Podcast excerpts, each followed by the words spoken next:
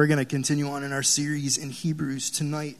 Um, and God is saying some really big things to us. So I need you to have your ears open and be listening to what God might be telling you tonight because he's still in this the middle of this kind of warning that he's giving us. I know last week was intense, right? And the author of Hebrews is pointing something out like we can't have hardened hearts when God is speaking to us. Because the more we ignore him, the more we push him off, the more it sears our hearts and we we stop to feel that. Start to get callous to it, get numb to God's callings. I remember sitting, my grandfather, um, I loved, loved my grandfather. Before he passed away, he was just one of my heroes. And uh, he like played the guitar and like cooked food, and he's the reason why I love to cook today and all this stuff. And I would go over and just hang out with my grandfather all the time. And he got really sick. He smoked a lot, and he was not a follower of Jesus, and just kind of like did his thing.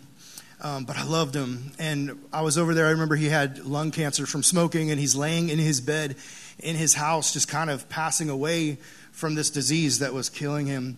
And I sat on the edge of his bed, and I just kind of took his hand, and I just, I just told him I love him, and I started to talk to him, and all I could think about doing was telling him how much he needed Jesus. There's this person that I love so much, and I'm watching him pass in front of me, and all I wanted him to know was that Jesus loved him, died for him, rose again. That if he placed his trust in Jesus, that he could be saved. But my grandfather had spent years and years and years knowing that, hearing that, and ignoring it. So as I sat on the edge of his bed and he was just weak, he just looked up at me with tears in his eyes. And to this day, I can't tell you whether or not he actually accepted Jesus. I don't know that. He could have died not knowing Christ. Maybe in the moments in his bed, in his last moments, he talked to the Lord and trusted in him. I'm not sure what happened, but I'll tell you, like it, I remember that last moment, just sitting there, just pleading with him, telling him the thing you need more than anything else in this world is Jesus. And I do the same to you tonight kind of sitting on the edge of the bed tonight and just sharing from my heart and letting you know that what this says right here in Hebrews 3 is that you need Jesus more than anything else in the entire world. And if you're being like my grandfather did and you're constantly just ignoring it and pushing it off, we're saying like, like I don't really need this, I'm good, my life's okay. You're missing it. You're missing it. And the more you say no, the more you ignore, the more hardened your heart will become. So I'm going to read to you guys Hebrews 3 13 to 19. You can follow along with me. It says this But encourage one another daily, as long as it's called today, so that none of you may be hardened by sin's deceitfulness. We've come to share in Christ, if indeed we hold our original conviction firmly to the very end. As has just been said, today, if you hear his voice, do not harden your hearts as you did in the rebellion. Who were they who heard and rebelled? Were they not all those Moses led out of Egypt? And with whom was he angry for 40 years? Was it not with those who sinned, whose bodies perished in the wilderness? And to whom did God swear that they would never enter his rest, if not to those who disobeyed? So we see that they were not able to enter because of their unbelief. And he starts this thing off with this awesome, like, not, not command, but encouragement. He says, encourage one another daily. You know who he's talking to? You, me. People that believe in Jesus Christ, you know what we should be doing? We should be encouraging each other every single day. It says that word encourage is the same word that the word Holy Spirit comes from. He's the encourager. It's that same task that God is doing through the Holy Spirit. We should take part in that same mission and look at each other. You know the people in this room, most likely. If you look to your left and your right, you're probably sitting by some people, and you might know even where they're at, kind of in their walk with the Lord. Maybe you've had those conversations. You might know that there's some people here who are wrestling with Jesus, who are pushing him away, who are ignoring. You might know that for a fact. Maybe you are that person. And what he's saying here is encourage each other. Every day, if you know that there's someone struggling that's in your circle, in your life, are you walking up to them every day going, Look, bro, you need Jesus? Why are you ignoring Jesus? The choices that you're making right now The things that you're doing, the places that you're going, they're taking you further away from Christ, not closer. But I want to walk with you. I want to keep encouraging you, pointing you to the one that can actually change your life and transform you and make you whole. None of this stuff's going to do it. Are you taking that responsibility in your life among your friends and the people around you? Are you encouraging them daily? Are you encouraging other believers? Right? Reminding them who their Savior is. Reminding them of the power of the Christ who saved them and loves them and sustains them every day. Are you guys using that as like the thread of your relationship or is it built on other things? You see, a lot of times we build our relationships and our friendships on sarcasm, right? On jokes on negativity. Like, I don't want to be too emotional. So we're like mean to each other to like show our love. What a stupid thing. What if we actually built our friendships and our relationships on this? What if when you saw your friends, they were like, dude, I'm about to get like a dose of encouragement in Jesus because here comes so and so. And I know when they walk up to me, this is exactly what my soul's going to need refreshment. They're going to remind me that Jesus loves me. And that's what I need this morning. That's what I need today. If you knew the house I just left, if you knew what my family was like this morning, if you knew the situation I just walked out of with my friends or out of that classroom, like you would know that right now, more than ever, I need a friend to walk up and encourage me in Jesus. What are your friendships based on? Would you be able to say, That's me? Like, that's what I do. I'm that person. And all I care about is just making sure people see Jesus because I know more than anything else, it's the most important thing in the world. There's nothing more important than that. Do you believe it? If you believe it, act on it. Do something about it. Build your friendships on this. Encourage each other every day in Jesus Christ. Lift them up remind them who loves them, who saved them. And then he says this He says, as long as it's called today. He just used that a second in this passage we saw last week that today means like right now, like you're in the present. This is when it needs to be done. Don't wait till tomorrow. You don't know if you're going to have tomorrow. It's not promised to you. You should not be like, oh man, it's, it's beneath me to go up to a friend, like literally beg them. Actually, check this out. Second Corinthians 5.20, Paul says, we are therefore Christ's ambassadors, right? We speak on behalf of Jesus. As though God were making his appeal through us. Listen to this next part. We implore you on Christ's behalf. Be reconciled to God. You know what the word implore means? Beg. On your hands and feet on hands and on your hands and knees, sorry. You get down and you literally humble yourself before a person and you say, It's not beneath me. I will literally beg you. You know what I was doing is I was sitting on the edge of my grandfather's bed? I was begging him to see the truth. I was begging him to see Jesus before he passed away. It's not beneath us to love people in our lives so much that we would literally beg them to see the truth. How far would you go for your friends, family, loved ones? Where do you draw the line? At what point are you like, I'm too cool to do that, or I'm too scared to do that, or that's not necessary? No, it's all necessary. Like we hold nothing back because Jesus is the most important thing. Remember, this whole book is about Jesus is better than everything. What would you do for the people in your life so they would know Jesus? And he says this next. He says, so that none of you may be hardened by sin's deceitfulness. Right? Like that's the goal. Sin is literally working in our hearts and our lives. So every day when you get up and you just spend your day doing your thing and you don't spend time with Jesus, but you do your thing and get your life in check and like you're doing better at this and working on that and making sure your GPA is going up and your sport you play, like you're like refining your skills and you're like, oh man, I'm going to have more friends today. Like all these things, right? We just load our lives up with things that we think are going to make our life better. And at the end of the day, we go, oh wait, I didn't spend a second with Jesus today. Was too busy making me better. I was too busy like flirting with that girl over there or that guy over there or doing like whatever the thing is on your list you were doing, right? What about Jesus? Because this says, as you go through these like stages of sin and these moments of sin, it's working on your heart. It's doing a thing in you. It's hardening your heart. It's deceitful. It's literally tricking us to say, like, this is fancy. This is really attractive. This is really shiny. Like, this thing's good. So chase it. And as you chase it, you know what happens? You forget about Jesus. And your heart gets attracted to this more.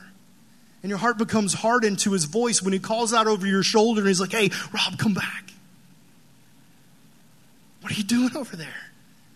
Like you know that's wrong, but you stop feeling like it's wrong because you've done it so much, right? The more you get on that computer and look at things you shouldn't look at, the more you start to do that and it rolls on in your life, the less you feel guilty about it, the more it becomes commonplace. The more you use that language and talk that way with friends, the more it becomes commonplace and it's just normal. The more you gossip behind people's backs, you stop feeling like embarrassed about that or bad about it. The more you cheat, the more it's okay. Like all of these things, these sins that are wrong and you know they're wrong. The more you do them, the more you get comfortable with them. And the more your heart gets hardened because they're deceitful. They're calling you in, they're saying, No, come this way. This is good over here. That's why we need each other. That's why we need to step into each other's lives and encourage each other back to the path of Jesus and say, I know you're messed up right now in this thing, but it's just a thing. Jesus hasn't given up on you, neither have I. I love you. Come back to Jesus. Step back out of that and get back on the path. Would you do that for your friends? Would you do that for the people in your love life that you love? Verse 14 says, We have come to share in Christ, if indeed we hold our original conviction firmly to the very end. He's talking to people like, he's saying, like, this is how you know you've received the salvation of Jesus. You're sharing in that salvation that he's earned for us. Here's how you know that, that you hold on. You stand firm in your conviction in Jesus. You don't just like pray some crazy prayer because you were emotional and you walk out and then you do the same things and you're never different and you never change. Like Jesus is in your heart. He's in your life. He's changing you because you've said, Oh, wait, I'm done looking at you. I'm looking over here at Jesus. Now I can't see this stuff because I'm too focused on Jesus. And there will be moments where you glance back, and then Jesus calls you back. Your friend steps in and turns your head back and says, Hey, listen, get your eyes back on the prize. What he's saying here is if, if you stand firm to the end, like you're, you know you know that this thing was real in you. This faith that you followed is real. And he quotes, right? He uses this quote again. He says, Today, if you hear his voice, right? He repeats it from the last passage. Do not harden your hearts as you did in the rebellion. Talking about the Jews, what they did, right? It says, warning, don't harden your heart. Don't keep walking back into sin. I love that he uses that, those two words, if indeed. You know what indeed means? It means like for real.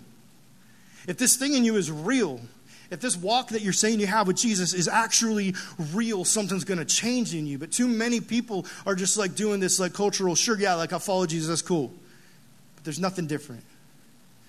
What Jesus wants is people that would say, You're everything. That's the point of the book, right? He's better than everything. And you would say that with your heart and you'd believe it and you'd go, Jesus, I'm following you. You have all of it. You have all of it. Stop for a second. Clear your mind of all the distractions going on right now. Put your phone down if you got it out. Just, just think for a second. Is your faith for real? Is your faith for real? Maybe you're tired of playing the game where I ask you, hey, you believe in Jesus? You're like, yep. But you don't. Maybe you're ready to say, like, listen, I want real faith. I want faith that works miracles. I want faith that changes my life. I want faith that transforms. I want faith that makes me say, Jesus, wherever you call, I'm there.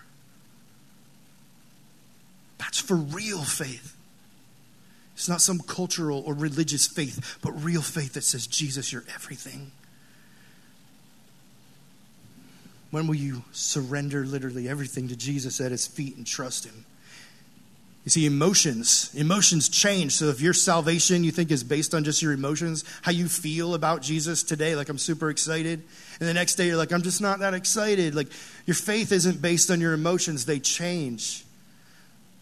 Fear, like if you're just scared of going to hell, like that that that subsides, it goes away. But surrender. Surrender keeps a believer at the feet of Jesus from the beginning to the end because you've said, I'm, I'm yours? Have you surrendered? More than just fear, more than just some emotional high, but literally, Jesus, you can have it all if you hold it firmly to the end. You see, like there were people, and you might know people that you've seen that have confessed Jesus, and then later they're like, I don't even believe anymore. And you'd be like, What happened? Did they lose their salvation? Like, like what is this thing happening in their heart? 1 John 2 19 says this. Listen, they went out from us. They walked away from the faith, right? They went out from us, but they did not really belong to us.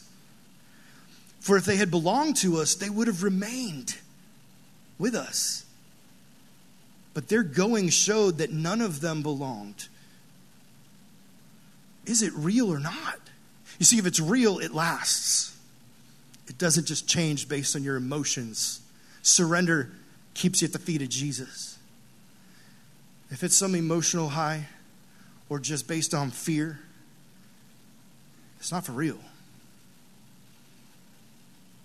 Surrender keeps you with your eyes focused on the prize, who's Jesus Christ? Have you surrendered?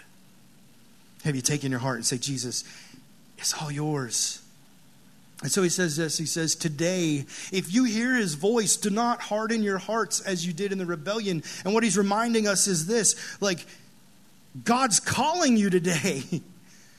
Do you realize Jesus, right now, as you sit here and hear me speak, God's calling you. What do you think he's saying in this, in the scripture we're reading? The voice of God is literally saying, I'm right here. I love you. What are you waiting on? Why are you turning your heart somewhere else? I'm going to transform you. So, right now, as you hear these words, you have to make a choice. You're either going to say, Jesus, I surrender it all because I know you're calling and I love you and I want to follow you, or you're going to say, once again, I'm going to ignore you. Once again, I'm going to turn away. It's more comfortable over here. It's too scary to say yes. So tonight, once again, I harden my heart and I walk away. This author encourages you don't. If you hear the voice of the Lord calling you tonight to believe, to trust Him, respond. Respond by saying, Jesus, you're everything. I'm yours. And then verses 16 through 18, he, asks these questions, right? Who were they who heard and rebelled? Were they not all those who Moses led out of Egypt? He's talking again through the story of the, of the Israelites, how they got out of Egypt and saw these incredible miracles of God. And then all of a sudden they get into the desert and they're just being like punks to God. Like, like they stop believing. They stop trusting him. They start questioning him. And he's like, Why would you do that? All the things that God has already shown you, the power of God. It was right in front of your eyes. You were looking here. So why'd you ever stop and start walking back this way? Believer, if you're if you're here in the room tonight, you're like, man, there was a time where I was walking with Jesus. I know it, and I believe it in my heart. But right now, tonight, Rob, I find myself sitting in this room and I'm like, man, I just don't know what my relationship even looks like tonight with Jesus. I have gotten off the path. I want to tell you tonight, it's not too late to get back on the path. Tonight, God would say to you, I love you.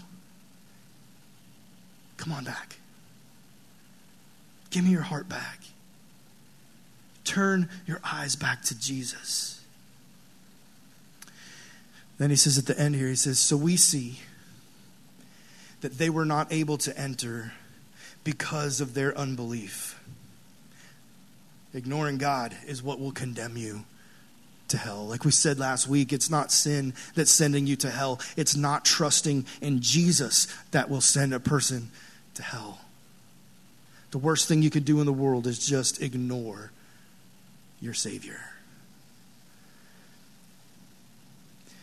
there was a lady I met. I was in a village in Guatemala walking through these like villages. Their houses were made of mud and like they just pushed stuff like these big metal sheets up against each other, trying to make some sort of like refuge to get out of the rain. That was their house.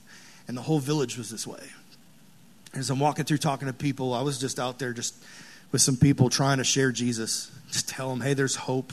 Like life stinks for you right now. It's obvious, but listen, like there's hope and we wanted to tell them about jesus. And i got to this one house and this lady came right to the door. She had seen us because her house was like up on a little hill and she was watching what we were doing so she was ready. And as i walk up to her door and i knock and she comes right to it and she's like no i don't want any. She's like i don't want to hear it. I don't want to talk.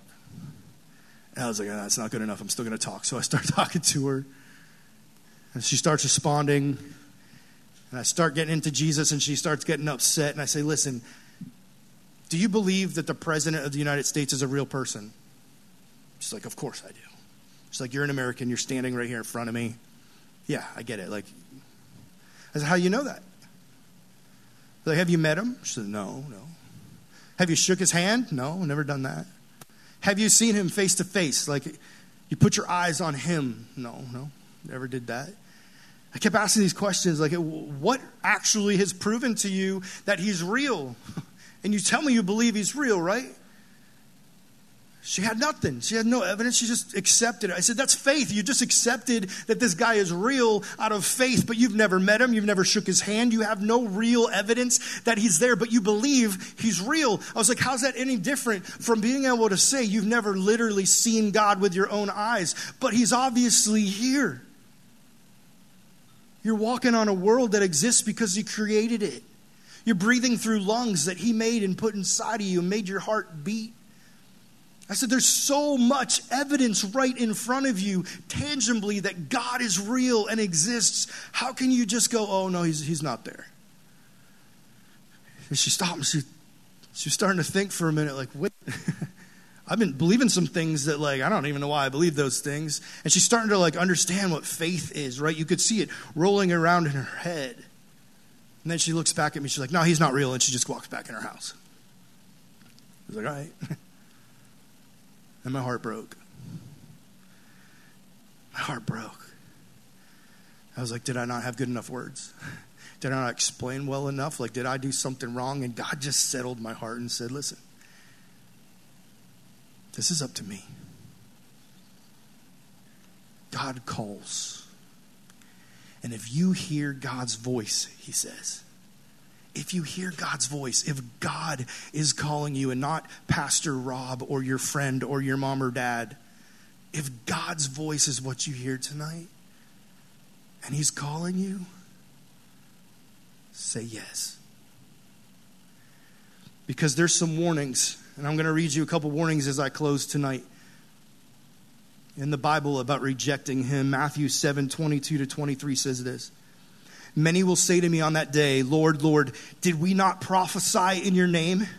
And in your name drive out demons? And in your name perform miracles?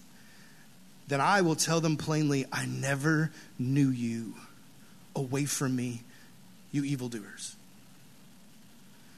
Jude 1 5, he warns us. He says, Though you already know all this, I want to remind you that the Lord at one time delivered his people out of Egypt, but later destroyed those who did not believe. Warning from Solomon in Proverbs 29 1 says, Whoever remains stiff necked after many rebukes will suddenly be destroyed without remedy. And finally, in Hebrews chapter 12, a couple chapters ahead of where we are now, in verse 25, it says, See to it that you do not refuse him who speaks. If they did not escape when they refused him who warned them on earth, how much less will we if we turn away from him who warns us from heaven? If you hear God's voice tonight, if he's calling you to give up the old life of sin, and say yes to Jesus and say, Jesus, I want to follow you. I want to be yours. Listen, if, he, if that's his voice, say yes tonight. Would you bow your heads and close your eyes?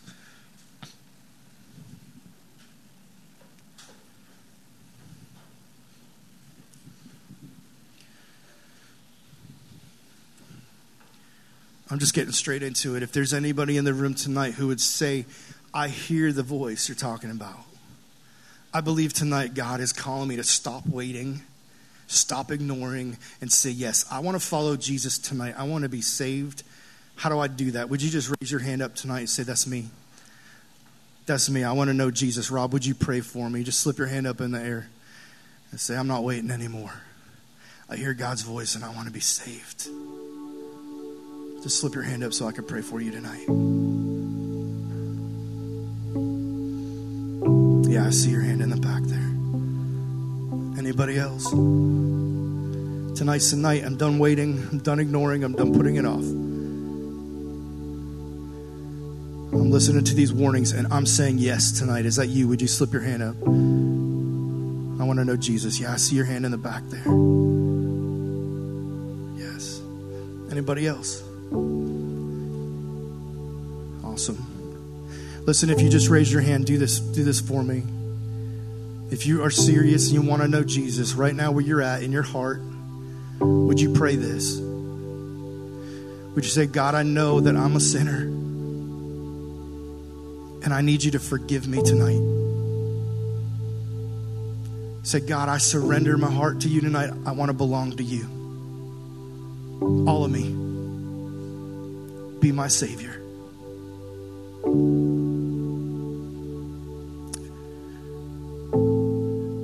Want to talk to some people in the room that you're walking with Jesus, but you have taken your eyes off of Him. And your heart's getting hard. And tonight, maybe I'm that friend on a stage going, hey, listen, you need to walk back to Jesus. Maybe there's some sins you need to confess and you need to turn around and just go, I want my life to be about Christ again. Somehow I got off the path. Rob, would you pray for me tonight? If that's you, would you slip your hand up? Anybody else say that? Join us and say, Jesus, bring us back, put our eyes back on you tonight. Yes. Yes. Praise God. Let me pray. You guys can put your hands down. I'm going to pray and we're going to continue to worship. Father, you saw the hands that went up tonight, and you know even better, you know the hearts. You know our hearts. For those who said, Our eyes have come off you, but we want our eyes back on you, Father. Would you let us hear your voice plainly? Call us back in a way we can't deny, and we say, Jesus, we're yours. You saw the hands. Would you do that in their hearts? Light their hearts on fire for you. God, for those who raise their hand to be saved and pray to you tonight, we thank you. God, we celebrate that we have new brothers and sisters in Jesus in this room tonight. Father, I pray you continue to walk them through faith, growing closer and closer to you. Surround them with people who love you, that can be those friends that keep calling them back on the path. And we give you all the praise and glory tonight. Be honored as we worship you right now. It's in Jesus' name we pray.